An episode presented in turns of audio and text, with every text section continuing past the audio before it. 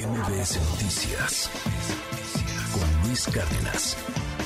Hoy es viernes de cultura digital y tenemos tres por uno. Son varios temas, querida doctora Laura Coronado. ¿Cómo estás? Feliz de estar con ustedes en este 3x1, ya parece miscelánea, ¿no? Sí, no, pues está bueno. Está buenísimo, la verdad es que tuvimos mucha actividad en materia de cultura digital esta semana y parecen tres, tres temas diferentes, pero me parece que sí están enlazados entre sí. Empezamos con el primero que es el de Spotify, que está haciendo este anuncio y ya comenzaron las pruebas de un nuevo modelo de negocios que van a seguir. Como tú sabes, pues ellos rompieron hace 10, 15 años con este tema de que el ciberespacio pues era piratería y que no se le pagaba a los artistas o a los creadores y que ellos pues sí pagan regalías y que los artistas iban a tener toda esta difusión. Y creo que eh, lo que están diciendo ahora es no estamos funcionando y lo estamos viendo y ya lo trataste aquí en algún momento con Pedro Tello de manera tangencial, también con Jorge Andrés Castañeda lo has tomado con el tema de Uber, en donde vemos que eran grandes promesas las empresas tecnológicas, tuvieron todavía un boom más grande con el tema de la pandemia y que ahora con la baja de suscriptores, con la vuelta a la normalidad, pues están teniendo una disminución catastrófica en, sus eh, acciones y lo que a mí me parece importante aquí ver es esta promesa que hacían, y lo platicábamos ahorita fuera del aire con el metaverso, con este tema de que Uber iba a ser mejor que los taxis y que iban a ser más seguros, y ya vimos que no necesariamente. Esta idea de que Spotify iba a hacer que la industria discográfica cambiara. Y de pronto ves que están perdiendo su esencia en aras de buscar el dinero. Y a mí me recuerda muchísimo esto a la fiebre del oro. No sé si te acuerdas de esta leyenda del siglo XIX, del siglo XX, en donde alguien encuentra una pepita de oro en un molino y entonces la gente de manera frenética empieza a emigrar a California. Porque era la promesa de que tú ibas a ser tu propio empresario, que ya no ibas a trabajar por nadie, que era dinero fácil y que lo ibas a encontrar de una manera económica. ¿Y quién se hizo rico ahí? Quienes vendían todos los implementos para los mineros. O sea, ese fue el emprendedor realmente. ¿Quiénes están enriqueciendo y quiénes están perdiendo con estas burbujas? Pues todas las industrias que están alrededor. O sea, al final el cantante que es de donde accede más ingresos, que son los conciertos, lo ve con buenos ojos. Dice, oye, pues no me pagan tantas regalías, pero ahora voy a tener una plataforma nueva para vender. ¿Cómo se va a implementar? ¿Cómo vamos a hacer eh, pues esta simbiosis con Ticketmaster y con todos estos monopolios que son a nivel global? Sí, claro. Es lo que vamos a ver en los próximos meses. Que va a ser más fácil en otros países que como todo, ¿no? Porque en, países, por ejemplo, en México, pues sí hay una gran eh, eh, prominencia de, empresas como Ticketmaster o eTicket que está entrando, cosas por el estilo. Pero en Estados Unidos sí hay muchísima más apertura con respecto a las empresas que hacen esto. Y entonces ahí tendrán, no sé si que repartirlo o si lo van a hacer de alguna otra manera, también las entradas hoy pueden ser muchísimo más sencillas tecnológicamente hablando.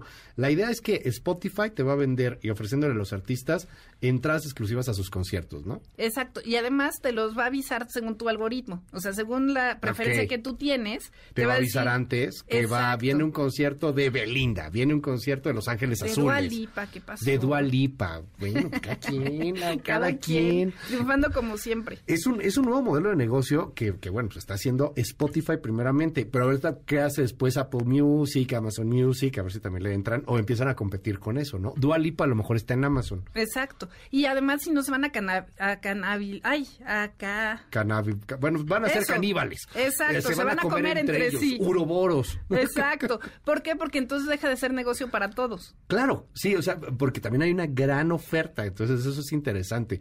Oye, entonces ahora vámonos al, al tema 2. Este, ¿cuál te late? Pues ¿El de TikTok? Sí, el de TikTok, vamos con TikTok. Eh, pues ha sido un reto que ha estado circulando a nivel global y principalmente ha sido muy popular en Estados Unidos y en Canadá, en donde unos chavos se meten eh, a ver que es muy fácil robarse Hyundai y Kias.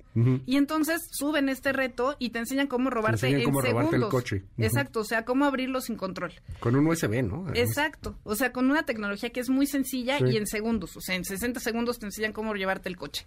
Y lo que estamos viendo es una demanda colectiva por parte de usuarios de estos vehículos en contra de las armadoras porque dicen, oye, me vendes un vehículo que es muy fácil de robar.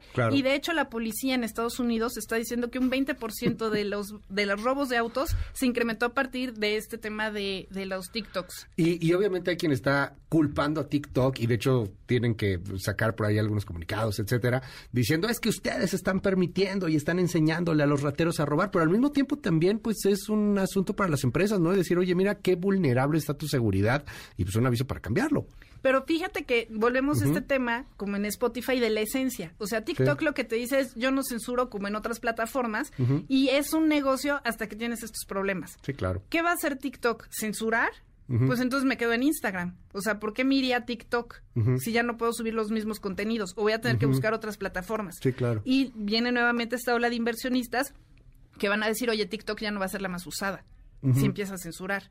Entonces es muy complicado. Twitter, y viene la siguiente nota, eh, también está pues buscando qué quiere ser más de más grande, ¿no? O sea, si se compra Elon Musk o no a la empresa, si se pueden editar los tweets, si podías tener eh, tweets pornográficos y que querían ser como OnlyFans, eh, si te van a cobrar por tener Twitter. Y entonces nuevamente viene esta crisis del modelo de negocios de las empresas tecnológicas. ¿Qué van a hacer estas empresas en el futuro? vamos a sacar el dinero? Y si efectivamente se van a quedar en eso, Napoleón decía que la mejor forma de cumplir una promesa es no hacerla. Entonces creo que ya disfrutaron mucho durante 15, 20 años y no necesariamente todas van a sobrevivir. Eh, ¿Twitter va a poder a tener la posibilidad de editar los tweets?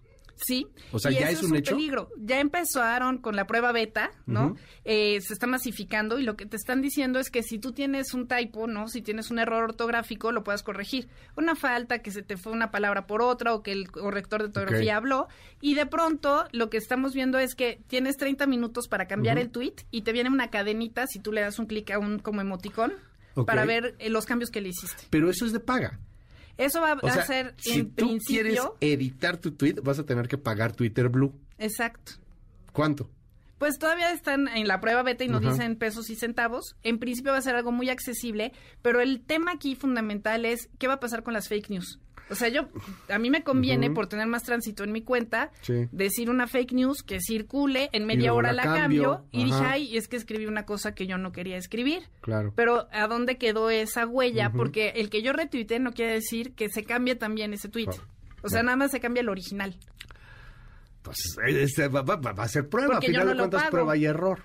O sea, tú pagas el blue, tú haces la fake news, yo la comparto, tú lo editas, pero yo no cambio nada y luego sigue circulando la misma información. Ok, o sea, la, editada sí la va a poder ver todo el mundo. De tu cuenta oficial de original. mi cuenta oficial original. Y lo que tú retuiteaste, que fue la fake, ¿seguirá siendo la fake? En principio sí. O es la falla que le están viendo ahorita la prueba ah, beta. Ah, seguramente lo van a arreglar, ¿no? porque lo que edites, si ya se ha retuiteado, pues tendrá que ser ya Otra editado. vez editado. Pero también está feo que lo tengas que editar, porque de repente nos damos cuenta, ayer cometimos nosotros una tontería este con un error en un tweet, y pues ni modo, subimos otro. Exacto. Este, y no pagaste por ello. Un error ortográfico y puse ahí, arrobé a alguien que no era, este, pues me equivoqué. Bueno, pues tuvimos que subir otro, ¿no? No pasa es nada. estabas estresado como la Estaba estresado. No, yo sí estaba estresado. Doctora, mil gracias. Te, este, te seguimos en tus redes. Mil gracias. Nos vemos en arroba soy Lau Coronado. Por favor, lleven familias enredadas. Estamos este, nuevamente en la promoción. Llévelo, llévelo. Y 12 óperas para conocer el derecho. Muchísimas gracias. A ustedes. Bonito fin. MBS Noticias Cárdenas.